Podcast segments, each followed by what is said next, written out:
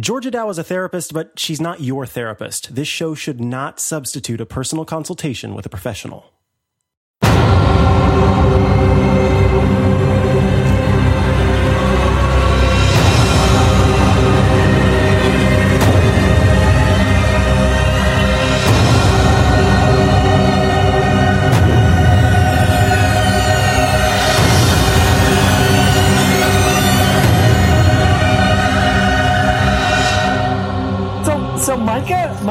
You know what's really good for your health? Do you know what nine out of ten doctors recommend? Uh, no. Shaking hands with as many strangers as possible, Oh, God. all the time. So just like going all day uh, to different events and just shaking hands with strangers and just interacting with strangers nonstop. That's uh, that's known to be very very good for your health. So yeah, I'm feeling I'm feeling great this week. Yeah. Uh, so I could see how that would that would work in the long run because you're likely building your immune system uh, to be more powerful. yeah. But it sounds like in or the short you could run, look it might at have it like uh, politicians are literal disease vectors. if a Oh, man. politician is around that wants to shake your hand, maybe you should think twice about that. Is all I'm saying. I, I generally don't want to shake anybody's hand. I don't want to have No. to, you know, that because that usually involves having a conversation, and then you know Yeah. that's no good. Yeah, you're not going to be good at running for office, then, Steve. You're not. You're not. No, I, I don't. I don't know. Does getting Legend in Hearthstone qualify you for running for office? Because Yes. Yeah, it does. Yes, Okay. you're now as qualified as Donald Trump to be president of the United States. I wonder what, ra- what rank Donald Trump got to. I wonder what his win win rate is. Do you really wonder that, Steve? No, I Do you really don't. I really super don't wonder that at all, e- ever. So this week, I'm very, I'm so happy. Uh, we should tell our listeners, joking aside, uh, Georgia Dow, uh, her father passed this week. She uh, told us we could talk about that on the show. She wanted us to thank you for all of your very kind messages to her. Um, you know, you might want to jump on Twitter and just send her good wishes. But I'm so happy this week. We have American Georgia Dow on the show this week. Jessica, we're going to call you American Georgia on the show today. Is that okay? Uh, okay, you. That sounds like it might be difficult for you, but I, I would be honored. It's a lot of syllables, Brie. I don't know if I have that kind of energy. I, I like it. I like it. you I like, it? Yeah. George is. I mean, George is nice, and Jessica is nice. like, Uh, that's. And they both Well- enjoy murder in their own special ways. That's right. true. Yeah, no, I was sitting there. I'm like, who can fake being nice for an hour? Who do I know? who do I know? And it was so hard. Uh, so that's why I invited you, Jessica. well, I'll do my best, and I, I promise not to curse too much. Good, good, good. Because if you do curse too much, then I I start to enjoy a special kind of murder. So Oh, okay. Yeah. Yeah, that's true. I, I've been in the editor's seat every Yeah. week, and yeah, yeah, the editor's seat is is remarkably like the Iron Maiden. So it is. That's actually very, very accurate. Very accurate. yeah, I think he meant to say every word from Brianna Wu is just so important and well spoken that editing the show every week is a pleasure.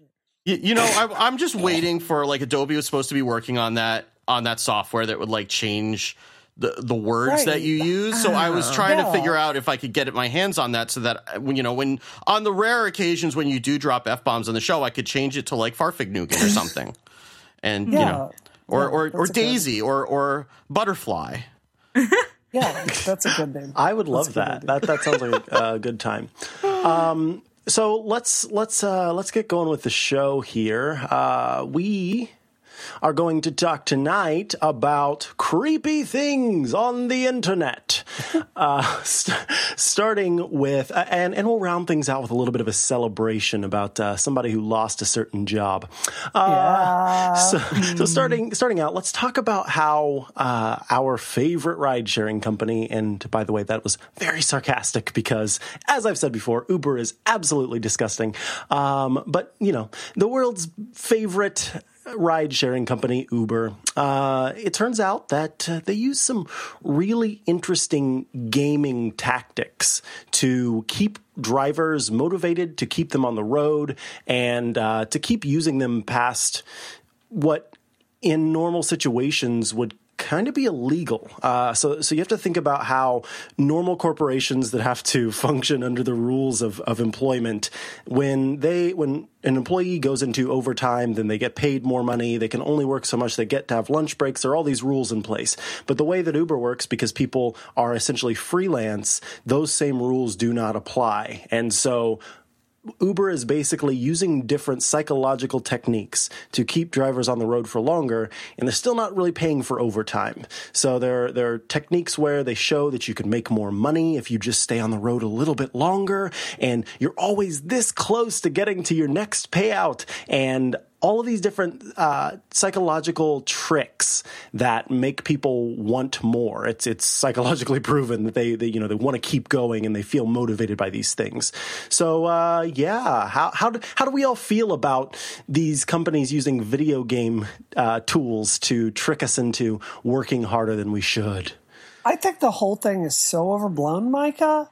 And there is so much that's legit to be upset with Uber about. I mean, um, you know, their treatment of women, their aggressive hiring practices, them doing ridiculously unsafe things in uh, San Francisco with self-driving cars, and just deciding to you know give a big fu to the DMV.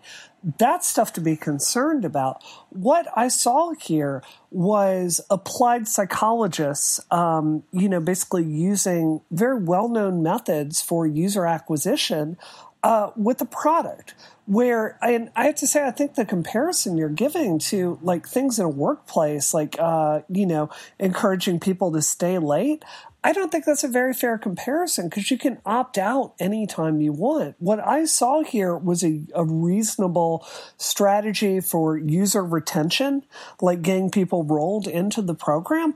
And I'm just completely mystified why a, anyone is surprised that company Uber size is doing this, and B, why anyone has a problem with this. Like uh, uh, League of Legends, you know, they they use this for for like online community management. Twitter uses this. Facebook uses this. Uh, you know, Google uses this. This is this is completely normal stuff. It's just Uber is somehow held to a double standard here. Well, yeah. I mean, so obviously this is not the thing that I would be most upset. If I if I made a big list of of, of my complaints about Uber, this would not be at the top. But it is super creepy. And one of the um, main things that I kind of specialize in is mobile games, and they are using the exact same creepy. It's not illegal, and it's not like nobody's probably gonna die or anything, but it is pretty disturbing. Um, and it, I I I really just don't like the idea of the way that they're sort of tapping into sort of your lizard brain to get you to behave in ways that are contrary to your own self-interest. And yeah, you could opt out. You could, you know, refuse to drive over there. You could not accept um, a new rider when you're in the middle of driving somewhere. But it's I just I can't I can't approve of this. I don't approve of it in like slot machine games that you can get on your iPhone. Don't do that. They're bad. Don't do it. And I, I don't really approve of it uh, in this scenario either. I I mean, now granted, I'm like the biggest starry-eyed optimist and I would, you know, pay everybody a living wage for doing a reasonable amount of work and we would live in a socialist utopia. Um, I'm I may also be Canadian Georgia Dow where they have not not a not a socialist um, utopia, but certainly closer to one than than we have here. It's just kind of gross.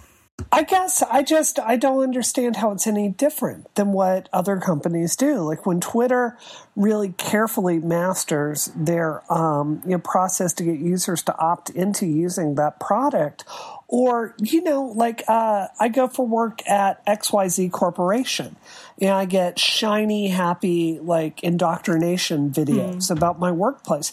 I don't see how this is any different. Like those jobs and occupations are have the onboarding process designed by the same kind of psychologists. I, I don't see the distinction here.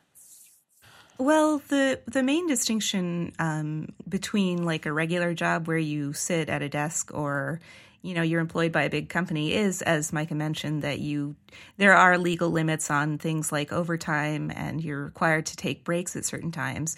And granted you know in especially in like tech companies people totally ignore that stuff. But if you are an employee and you feel like you want to take your entitled, you know, you want to take your the breaks that you're entitled to, and your company you feel like you can't, you can actually bring suit against your employer. Um, it probably won't go well for you, and you may find a big black mark against your name, but you can do that, and and it should at least you know the laws right now are written so that you're supposed to be able to do that sort of thing. Um, right.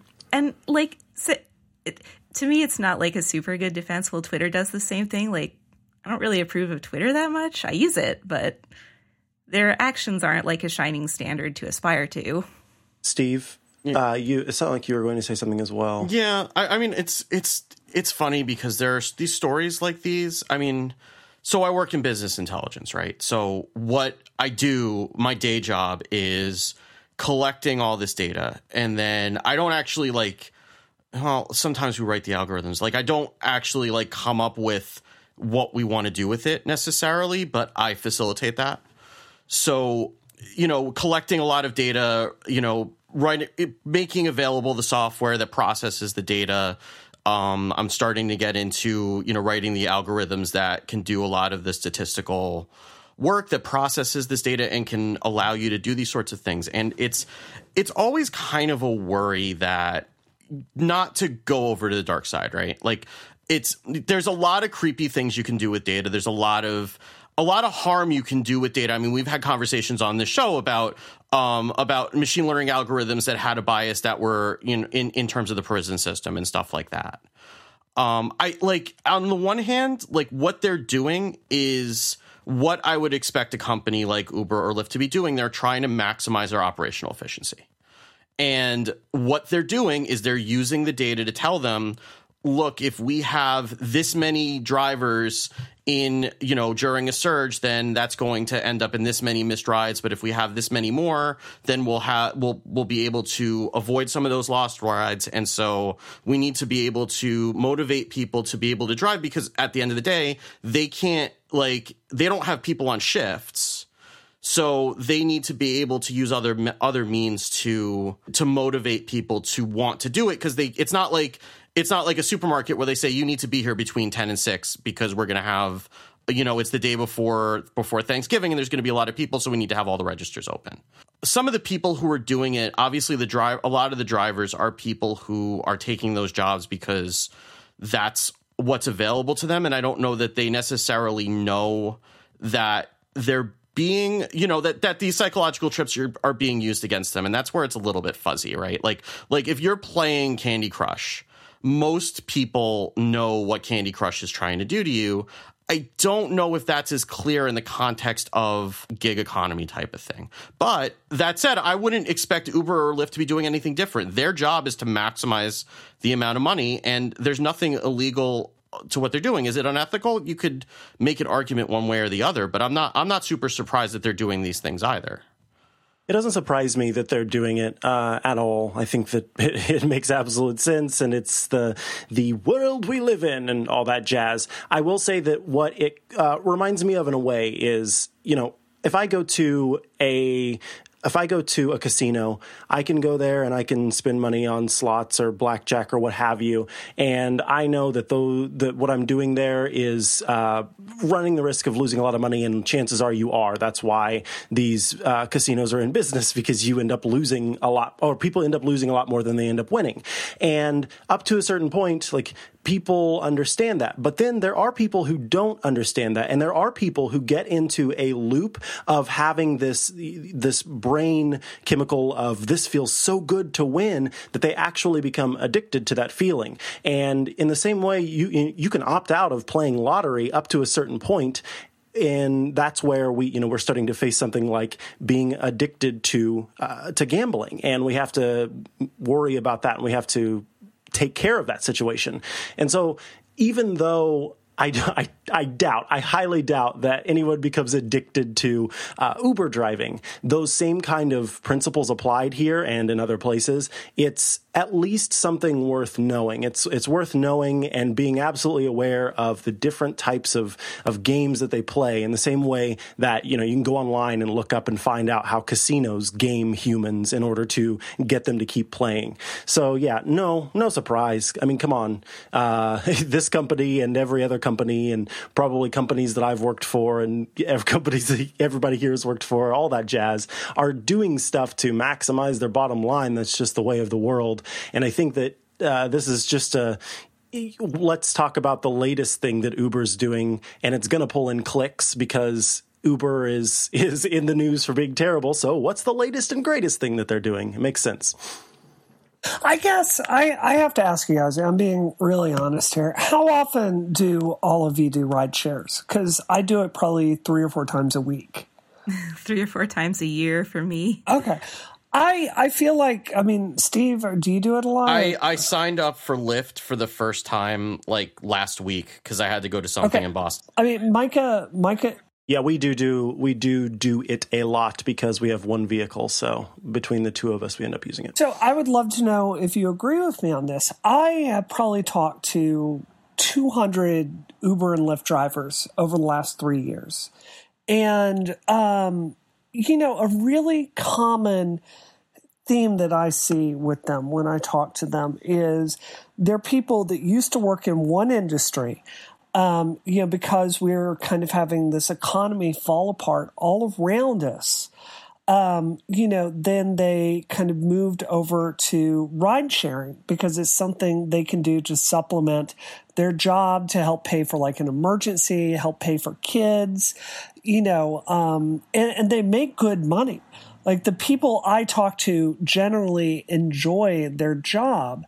So I think that, you know, uh, like when you guys are talking about an exploited workforce, I agree with you in the sense that you know, this is not a, a, an economy where most people are paid a living wage anymore. Right. And, you know, everyone is barely scraping by. But I think that, like, the issue with people working Uber too much, I think that has more to do with a, a, broken economy and a rigged economy than it does about anything that Uber is doing that is, uh, you know, like unethical. So I, I just I think like it's kind of a short sighted view that you have about the problem here. Yeah. yeah, no, I'm actually I was actually going to say that this goes along with our conversation we had about universal basic income. That because right. because you have people who just jobs that you used to do didn't exist, they have to do this. And, and at the end of the day, if they're driving more, they're making more money. I think the the only time that it, the only one that really kind of it made me a bit conflicted and I understand why they do it because it's it's in the company's interest to maximize profits you know over the over the driver's profits is that you know a driver will benefit more from driving in a surge area than Uber does. And so right. they'll they'll you know try to they're kind of work that's the time that they're that they're working across purposes. You know what I mean? Where right. where the drivers really do want to be in a surge area when there's a surge, and Uber's going to try to get them there with uh, saying that there's a surge there, but they're they're sending so many people there that there won't be a surge there when and they, by the time that they get there, and so it's that's kind of an issue where they have all the power in the situation, but again, they're also providing income to people who wouldn't otherwise have it.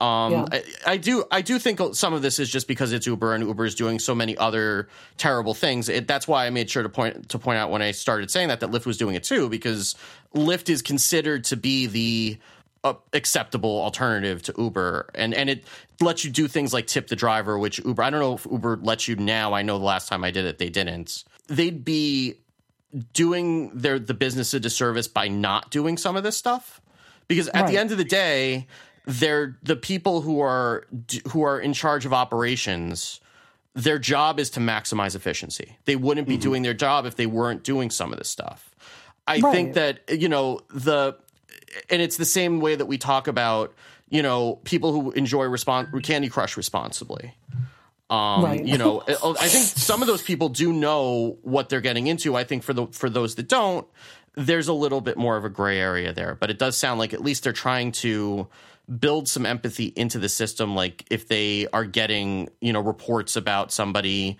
not being on top of their game a couple rides in a row they may they send a message hey maybe you ought to call it quits for the night or or something like that. Yeah. I, I think if you were interested in giving rideshare drivers a better shake. Like this is what I want to do as your congresswoman. I want to look at um, having Uber responsible for depreciation on equipment. Steve, if you're a really big shoe company goes out and buys a shoemaking machine, like you have to invest in that equipment and then you get a depreciation table and you deduct that on your taxes. The way that this works, uh, Uber drivers are not really able to. They're in this weird zone where Uber is getting to use their equipment, but they're not paying for the depreciation. They're not paying for the insurance on their car.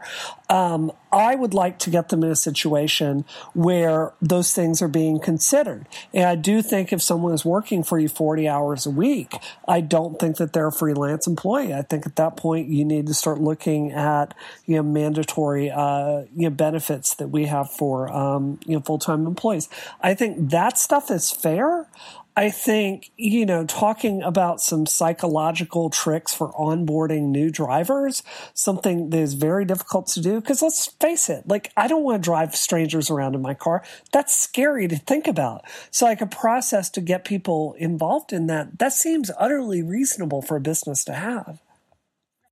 All right, I want to tell you all about Smile. This episode of Disruption is brought to you by Text Expander from our friends at Smile. Text Expander for Teams is a productivity multiplier. You get a shared knowledge base to ensure your team communicates quickly and accurately. And with Text Expander, all of your team's common replies can be worded by your best writers.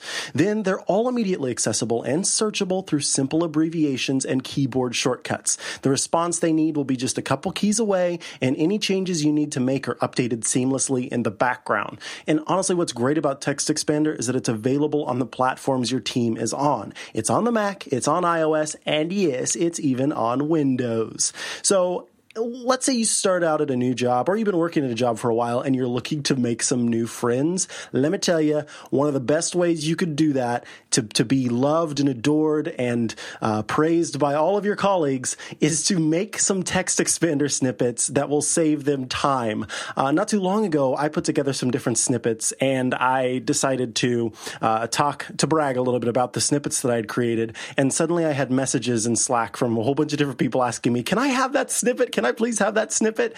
So think about what you do and some of the things that might be repetitive in what you do, and consider making some snippets and then sharing them around like pieces of gum. If you do any sort of support in your job, if you work in IT or you work in work for software develop a software development house and you do any sort of support, like you need to look at text expander right away like we have we do a couple of big um, upgrades a year and inevitably we end up with a couple of common situations that we normally know about ahead of time and we send out an email ahead of time and nobody reads their email ahead of time so you know text expander is a lifesaver for just being able to, to respond to those tickets right away especially if it's some sort of a complicated procedure or a multi-step procedure that you don't want to have to type out over and over again. You just put like three keystrokes in text expander you respond to the email and you get back to what you were doing. And and it's like magic. So if you do any sort of work like that you absolutely need to look into this it's like uh, you know i created a text expander shortcut recently for texting jessica dennis to have her fill on the show last minute because it's been something i've had to do at least 20 times in the last week. So yeah and now it's just omg jessica dennis disaster can you please save my bacon and it's just i just go zomg and then magic Jessica Dennis appears on my podcast. It's amazing. yes, it could beckon people.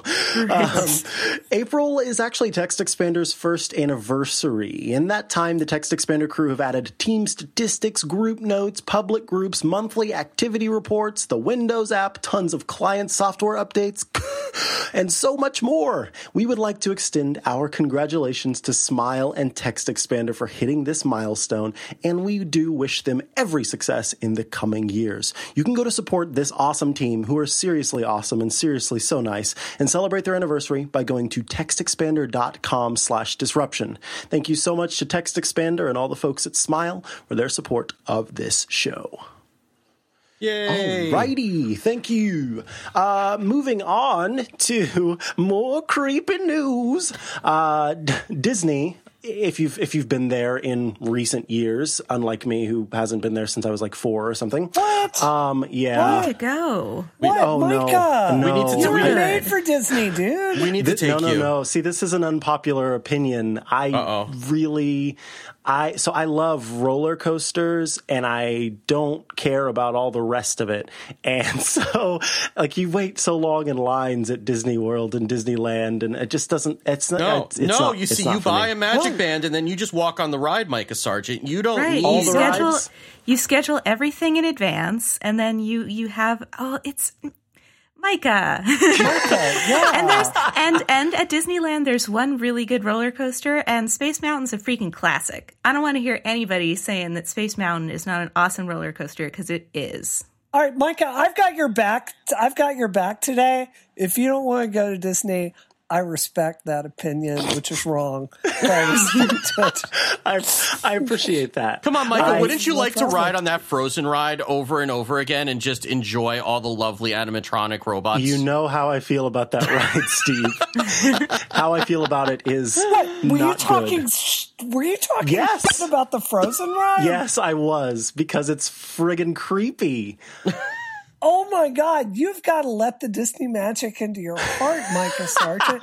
You are jaded. You're I am. only what twenty four years old, twenty seven years old, whatever it Yes. is, and you are already a jaded Bob Woodward style journalist. He is salty on a Steve Lubitz level, which is impressive for Oh, someone of his of his young age. I don't get Disney. I don't Okay, get it. here's here's another thing though that you might not know about Disney is one of the best things that you can do at Disney World is nothing and eating. What what I always do, um, I stay at the Grand Floridian, which is like amazing and beautiful and awesome, and it smells really nice. They have like this specific smell that they pump into it, um, and it has this restaurant in it, Victoria and Albert's, that does not allow children under the age of twelve. Yeah. And they have like this prix fixe menu and wine pairings, and it's just like it's like a three hour amazing dining experience. Yeah, they make you wear a jacket if you're a dude, though, so that's a de- that's a deal They breaker. do. is but now when I so admit good. that I really don't get joy out of eating food because Okay, I just have nothing with you. I don't know why Micah, we're friends. Micah, look, look, listen, Micah. I have a I have a role on this show, okay, Uh-huh.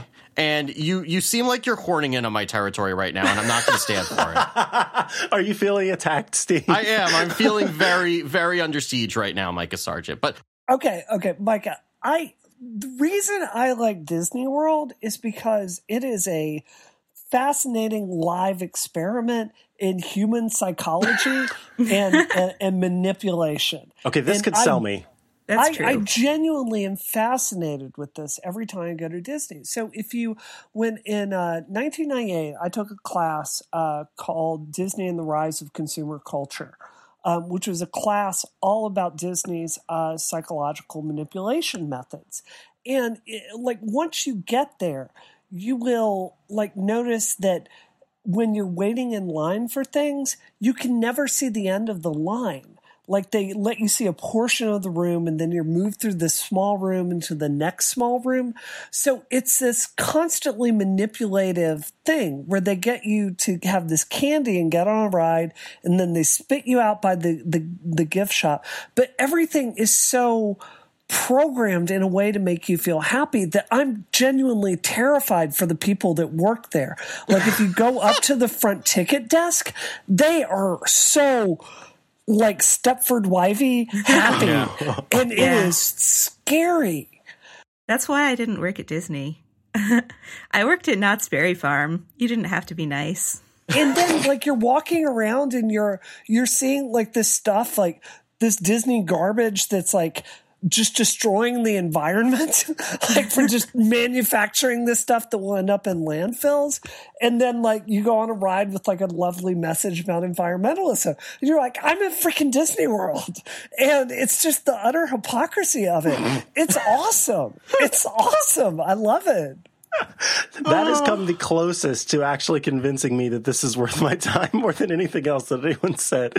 Uh, okay, well, let let us go forth and talk about this topic before I make uh, an enemy of all the internet with my latest revelation. Uh, so Disney has started now to give out these these little magic bands that are that they they're supposed to like as you're walking around the park you can you you know stick it up on a little reader and it'll make a little chime and do this cute little animation. And it lets you uh, skip through lines. It lets you buy things. It lets you it's connected with different rides as well. So then you can get a photograph sent to your phone like whenever you're at the top of, of the hill on a roller coaster.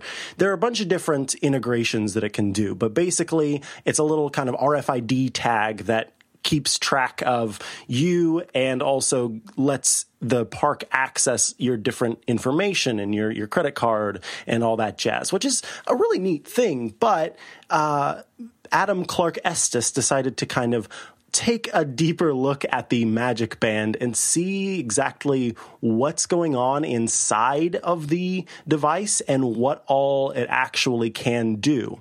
And interestingly, it has, like I said, it's an RFID technology and it has two different radio uh, chips inside of it. One that is used for short range, like where you go up and tap on a terminal, and another one is a long range that actually lets different beacons within the track within the park kind of track where you are. Now, outwardly, again, this is for doing things like paying uh, to to have I don't know uh, what can you get meat there. I don't know. Can you get a, a big old chicken leg? Uh, you could use it to yeah, buy tur- stuff, turkey legs. course. Turkey legs. Yeah, yeah turkey legs. Yeah. That's what I was trying to think. You may be Mutton. joking, but yes. and, and then the the longer the longer ones are to kind of see your your position within the park. But interestingly, uh, this technology could be used for other things, including uh, based on how the actual device is set up, it could tell if you have other Bluetooth devices on your person. So it's not actually Bluetooth LE, that's low energy itself, but the technology could easily be used to kind of see what else you might have if you have like a Fitbit or something like that. So the idea here is that this band could learn a lot about you. Um, it is important to note that Disney says that this is encrypted and that it is anonymized and it's not connected to you and with it's made with privacy in mind. But um, Steve, I'm curious to hear what you have to say about that specifically, as well as uh, everybody's take on the Magic Band. Yeah, I mean, it's it can't possibly be completely anonymized because it does tie. Like when you go to Disney World now, it's not like you just go and you and you go and stand on a ride for 20 in a line for 20 minutes and you get on the ride. Like you have there is a whole planning segment of the trip that takes place what like six months ahead of time probably i think is when you could start doing reservations for for rest for uh table service restaurants if i remember correctly and oh, I can't even imagine planning for your Disney that way. Yeah. Frank and I wake up in the morning and we go, "What's the first bus to come? Is it going to be Animal Kingdom or or Hollywood Studios?" And then we jump on that bus and go there.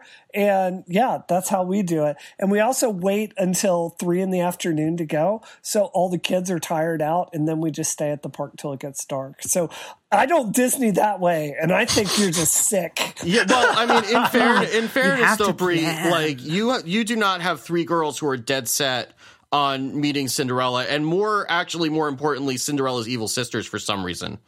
Um, but this is the same kid who wanted to have a meet and greet with Kylo Ren. So you know what are you what are you to do? But um, but what you start like planning the stuff like months in advance potentially, and so you you make your restaurant reservations. You get Fast Pass pluses, which are essentially um, you get a certain number of of passes per day where you effectively can skip the line, and you there's a separate entrance where you go and you you hold your magic band up and then once at your appointed time you have like an hour window that you can go on and you skip like you don't skip the whole line but you skip like 90% of it. Um, they also have like we one of my we don't we don't get them for both of my daughters because one of them just uh, daughters with autism because one of them just doesn't want to ride rides period but the one who does there's a guest assistance program where you know she gets very anxious and very um, upset when she's like crowded in with a lot of people for a long period of time. So they they have a, a, special guest assistance program where we would go to the entrance and then basically come back after whatever the wait for the line would have been.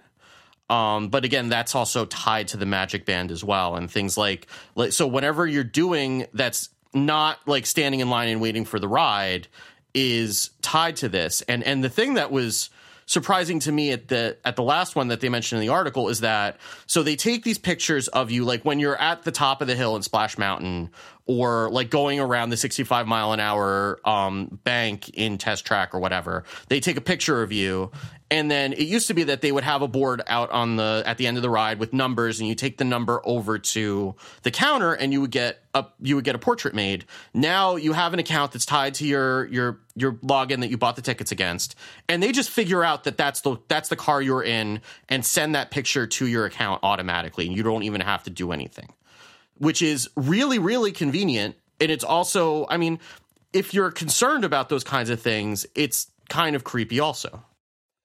Yeah, I mean, I mean, Jessica, I mean, how do you feel about this before I, I just, before I chime in? Yeah. Yeah, I just can't get too upset about that. I mean, it's a little, I mean, on the one hand, that's kind of like amazing. Yeah, it is. It's, cool. it's really cool that they can do it. How do yeah. know so exactly cool. which boat you're in? But also, like, all of the data that they could possibly be collecting about me while I'm at Disney World is like useless. I, it's I prefer this restaurant and I like these rides and I walk around this much, but not this much. And just like everybody else, I have three Bluetooth devices on my person at all times. Maybe four. Yeah. yeah. Kind of think. at least three. I, I, guess the way I feel is I, I don't think this is a big deal. So let me let me tell you guys a story. Last time I was at Yankee Stadium uh, with Frank, um, we're walking out and this Red Sox fan is there, and he looks at all the Yankees fans. They're cheering uh, because they won the game, and he goes, "Well, I'll show you what we do to that in Boston." he just rears back and punches him in the face. and that's, That's cool. what humans do to each other under normal circumstances. Disney is a hyper controlled psychological experiment to kind of enforce certain social niceties. I mean, part of it is because it's so expensive to get in and alcohol is limited. Um, and there's this family vibe everywhere that like getting to that result, like you are already in like the equivalent of a, a, a very pleasant like prison lockdown, right? like, yeah. Well, you are going to the Westworld, basically. So yeah, you wasn't prison and lockdown one of my favorite things to do is to look around at Disney and try to identify the undercover police officers, which are be- dressed as tourists, and you can identify them from like their um, from like their headgear that they're wearing, and they don't carry guns, obviously, but you can see like some of the equipment that they've got to like take care of situations. So, you know, when you go into Disney you are in a very very very tightly controlled space they've got heat maps there to like to tell like what population is in what part of the park like look at the disney uh, wikipedia article on like SWAT incidents that they've had in the park. Like they've got militarized forces standing uh, there for a terrorism incident. They've got the highest tech scanners in the world to like detect explosives in the most pleasant way as you go into the park. So like you're talking about magic bands. This is something generally used for very uh, innocuous reasons. Like it's to to lower the pain point of like digging out your wallet to like make you forget about all of this stuff.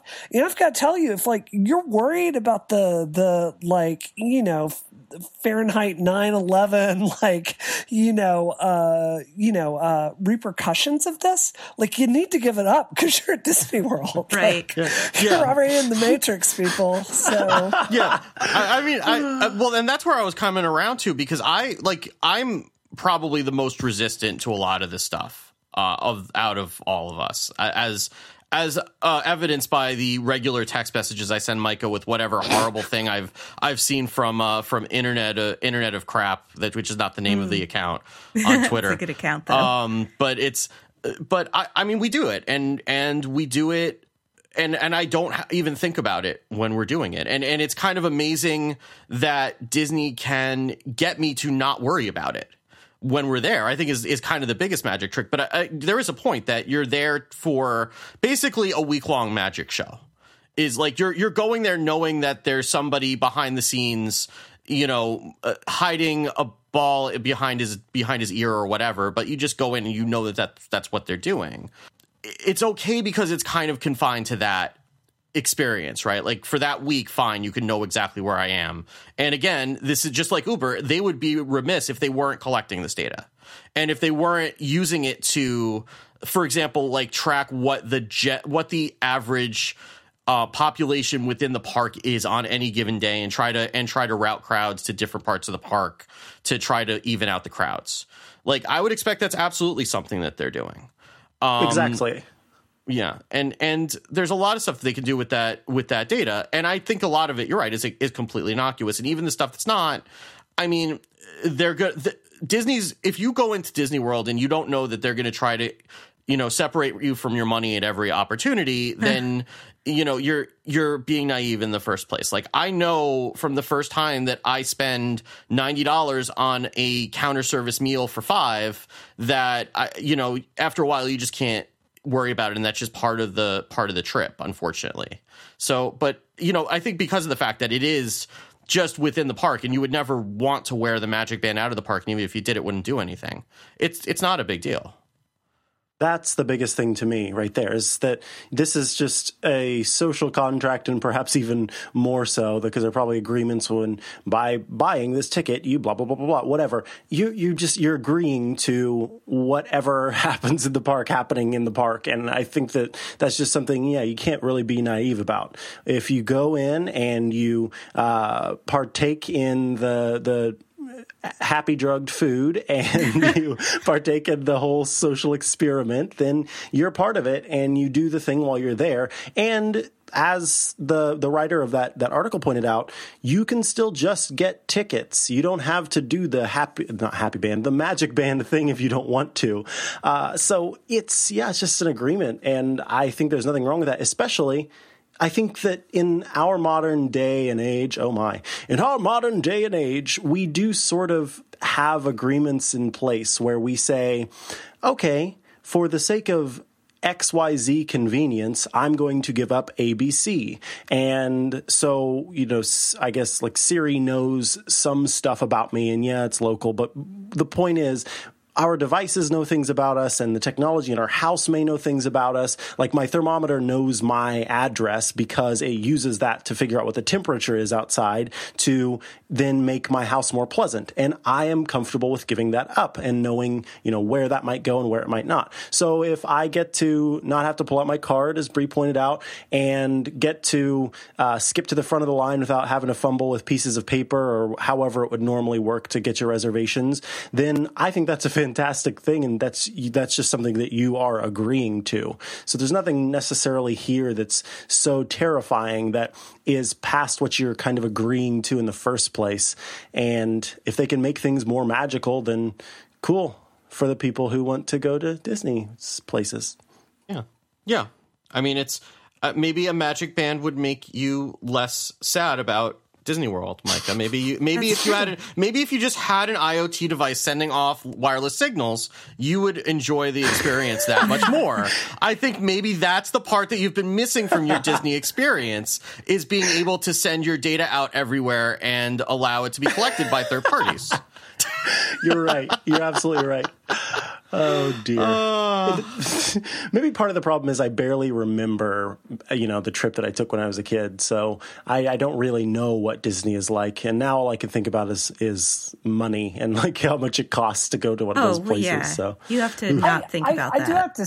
I do have to say though, Micah, like the the Disney trip I have is so different than the one Steve has. Yeah, like I feel I'm like sure. there are two classes of Disney because Disney is fracking awesome for couples.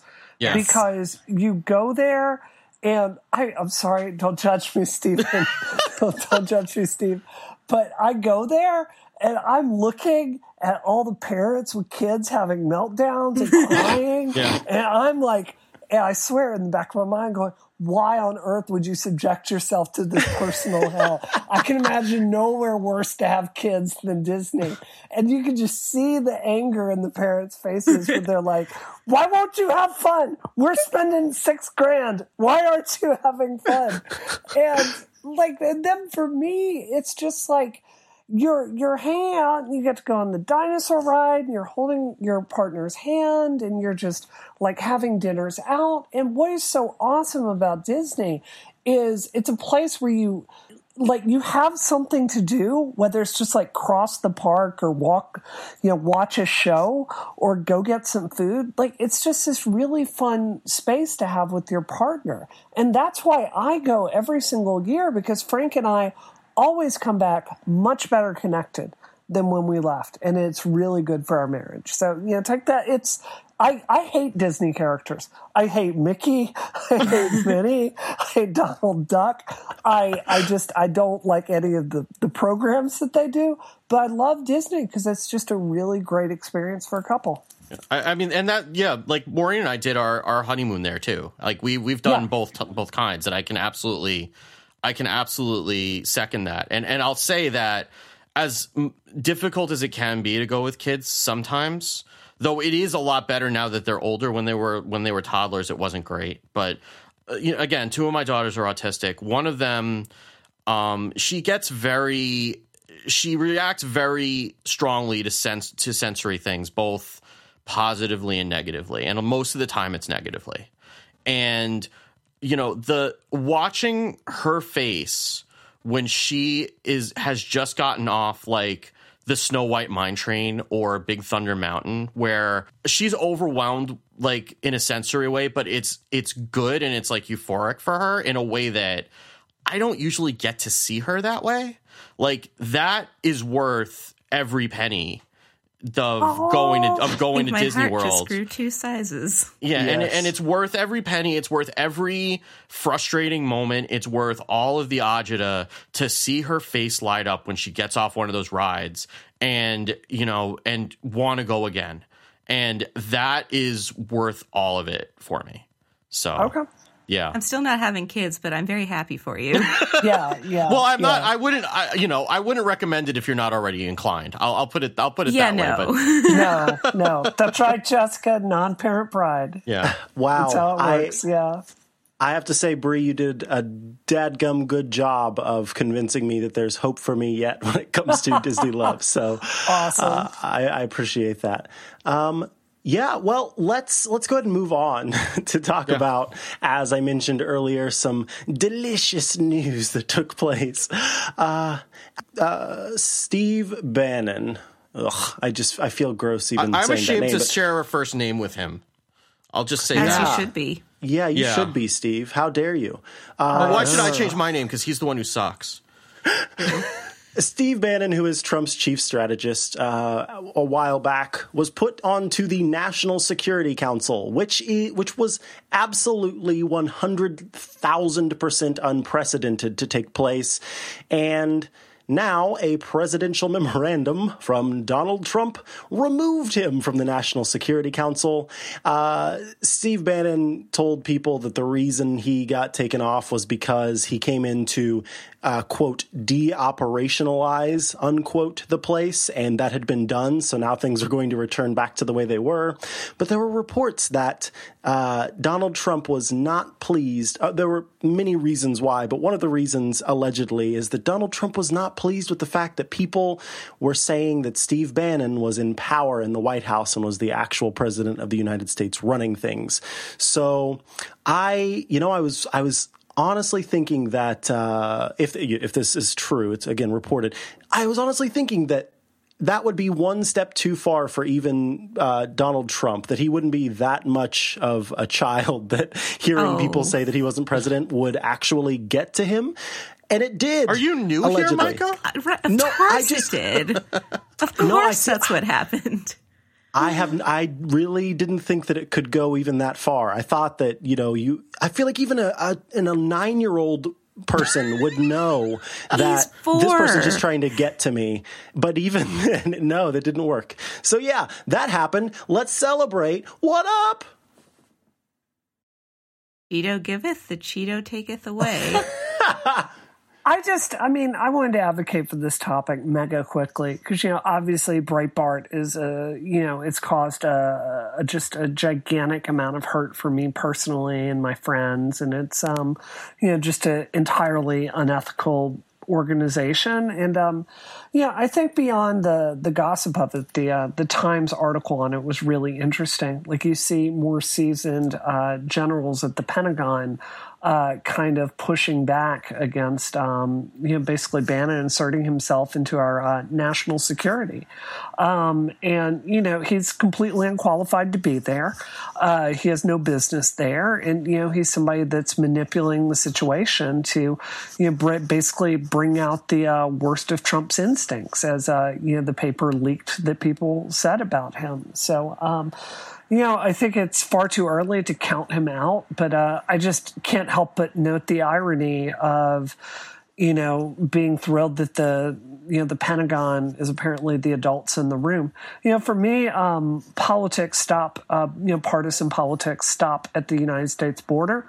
I am, you know, even as we're recording the show, the United States just went to war with uh, Syria uh, which is very, very scary. So, um, you know, I really deeply worry about our national policy uh, security under this president. So, um, yeah, I'm really glad as an American that this incredibly unqualified person is not there anymore. And I'm happy to see that he's making some serious enemies in the White House. Yeah. Yeah. And we'll be happier when he's just out of the White House entirely. But this is a good first step, at least.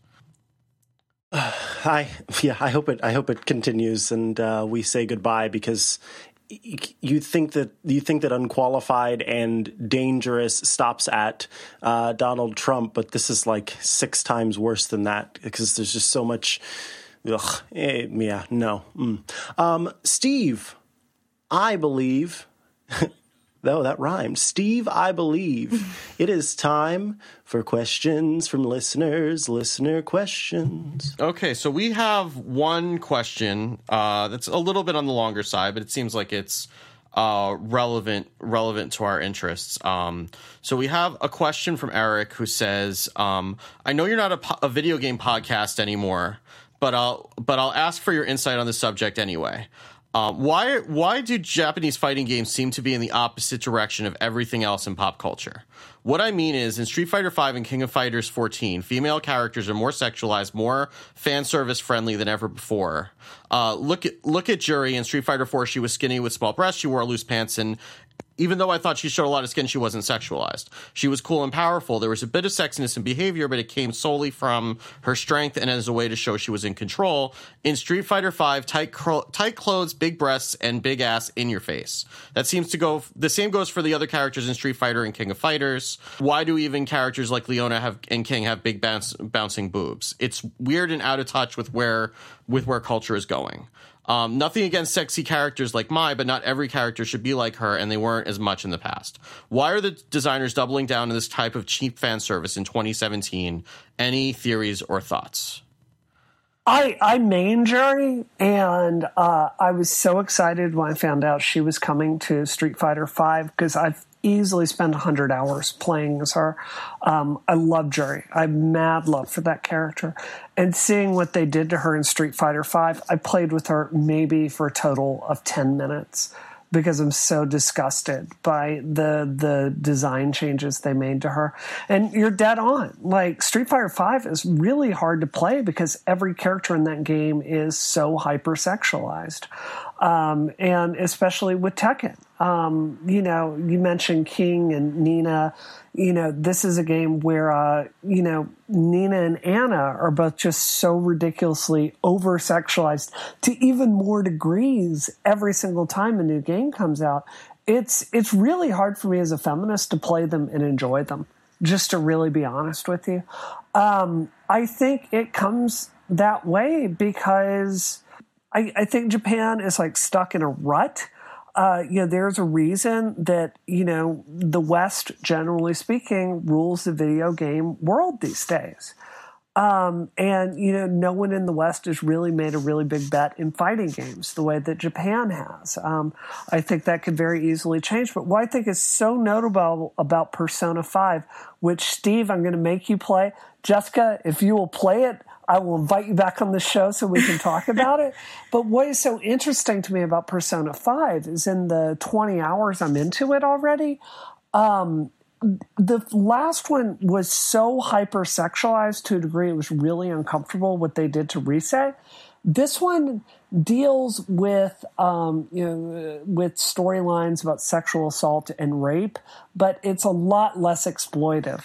Um, like Anne is definitely a hypersexualized character, but there's not the constant fan service moment. So I was very happy to see Persona 5 moving away from that. Um, but you're right, this is a real problem with fighting games. Yeah. And, and even like Nintendo is doing it now. Like I've been playing a decent amount of uh, Fire Emblem Heroes, which is the, the one that's for iOS. And so I don't know why I keep playing that game, but I do.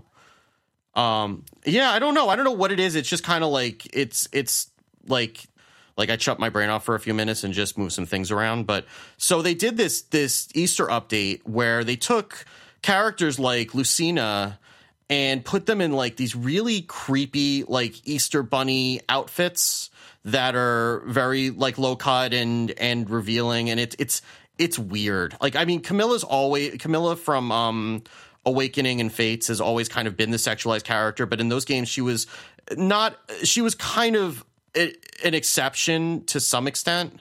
Like the rest of the characters weren't quite as sexualized as she was, but it's like a lot of the characters are just like over the top and like it's it's it is kind of especially even Nintendo's doing it. It's a little bit over the top, and you kind of have to question it. Um, but that's yeah, that's that's the only question that that we had, and um, but you can but Micah will tell you where yes. you can send the rest of your questions in for next week. Yes. Uh, if you would like to get in touch, here is how you can do that. You can call us at 508 418 3532 to leave a voicemail, or you can tweet us at underscore disruption FM with the hashtag disrupt me. If you'd rather keep things private, you can send us a direct message. In any case, please let us know if we can use your name on the show because we default to anonymous. Go and review the show on iTunes if you got some time because we always love it when you do, and that definitely helps. You can find the show notes notes uh, at relay.fm slash disruption, or probably just by looking down at the podcast app you're listening to this on right now. If you are looking for me online, you can find me at www.chihuahua.coffee, which has all the links you might want. And if we are looking for you, Jessica. Where can people find you? um, so you can, I'm uh, at Jessica Dennis on Twitter. Um, you can also find me on my podcast, Ruffled Feathers. Uh, I am not going to spell out the URL for you because it's really long. So just search for Ruffled Feathers in the podcast app of your choice, and we should show up there. That's a show. What do you call do. that for short? Ruffled Rough, how do you how do you like talk about that in shorthand? we like, call it RF. Rough, RF. Okay, okay, that's decent. I think you should just call it rough, and then it sounds like you're a dog barking whenever yeah, you're talking about I your show. We it's a show where we complain a lot about um, how the world is basically about our doom, our inevitable doom. Yeah, so yeah. you know, well, yeah. We, we we refer to uh, disruption as the D when we're playing the show. I, I tell my spouse, I'm like, I gotta go do the D. Yeah, we got we got we got we got a big D tonight. Yeah, we got the D. We got the D. Uh, that does not happen in this household. I will tell you that right now. I Gotta go do the D. Uh, uh, oh, that's uh, ruffled feathers sounds great. My feathers are a little ruffled right now talking about the D. Um, if, Steve, if people are looking, oh, uh, did you name all the places we could find you? Oh, I don't sure? know. You did can. You, you you'll find them all from my Twitter. Okay. Did you great. say what your Twitter what is? A great yeah, what is your Twitter? I am Jessica Dennis, okay. at, which okay. I already I, said. The D just threw everything off. I'm yes. so sorry. As uh, it does. as it does. Steve, if people are looking for you, where can they find you? So, if you're one of the listeners who is interested in my thoughts on Hearthstone, um, because the new set just came out today as we're recording this, and I was a guest on uh, the Happy Hearthstone podcast with my friend Andrew Brown, and we uh, talked about the new set in excruciating detail. So if you would like three hours of dissecting all the cards in the set that we only got through half of them, and we're going to do another another half in a couple of weeks, I will put a link to the show notes where you can go hear that. And please do because my voice died for that episode. And uh, as usual, you can find me uh, posting screenshots of the cards that I unpacked from the new expansion at Wicked Good on Twitter. And Brie, if people are looking for you online or elsewhere, where can they find you?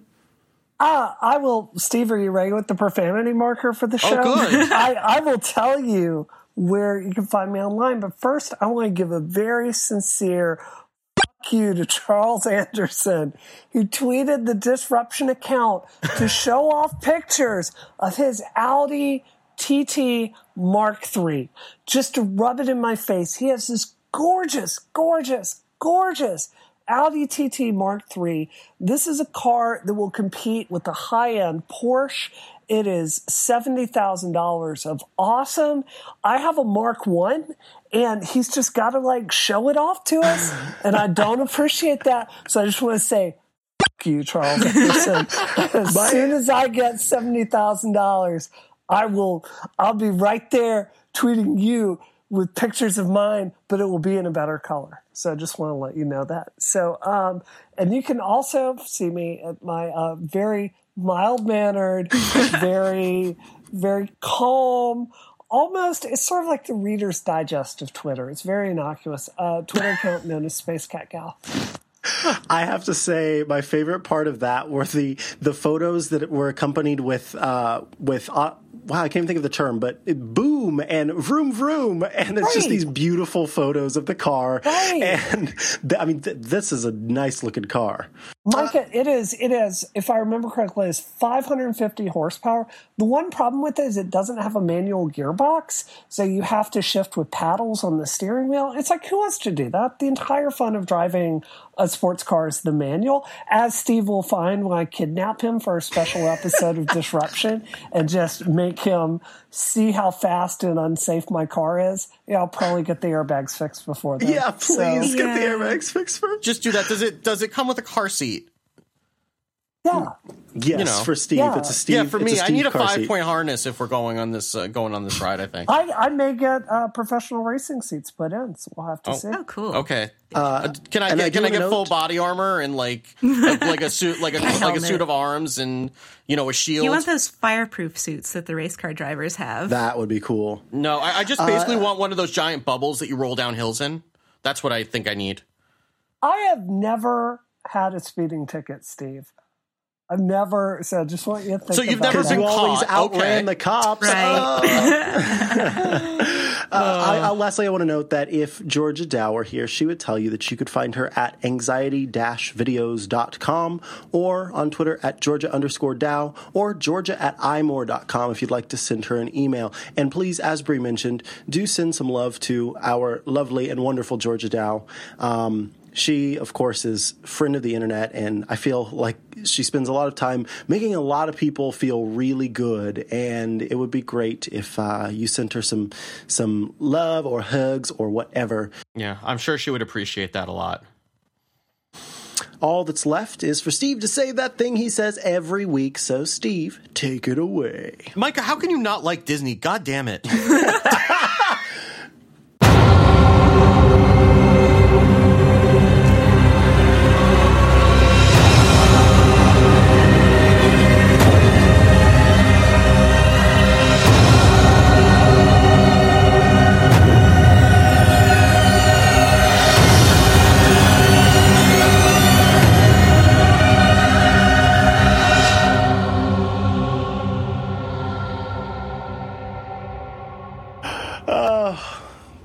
my heart is slowly unfreezing after the the arguments that Brie made. So yeah, who knows? Good. Maybe good. I'll be at Disney one day.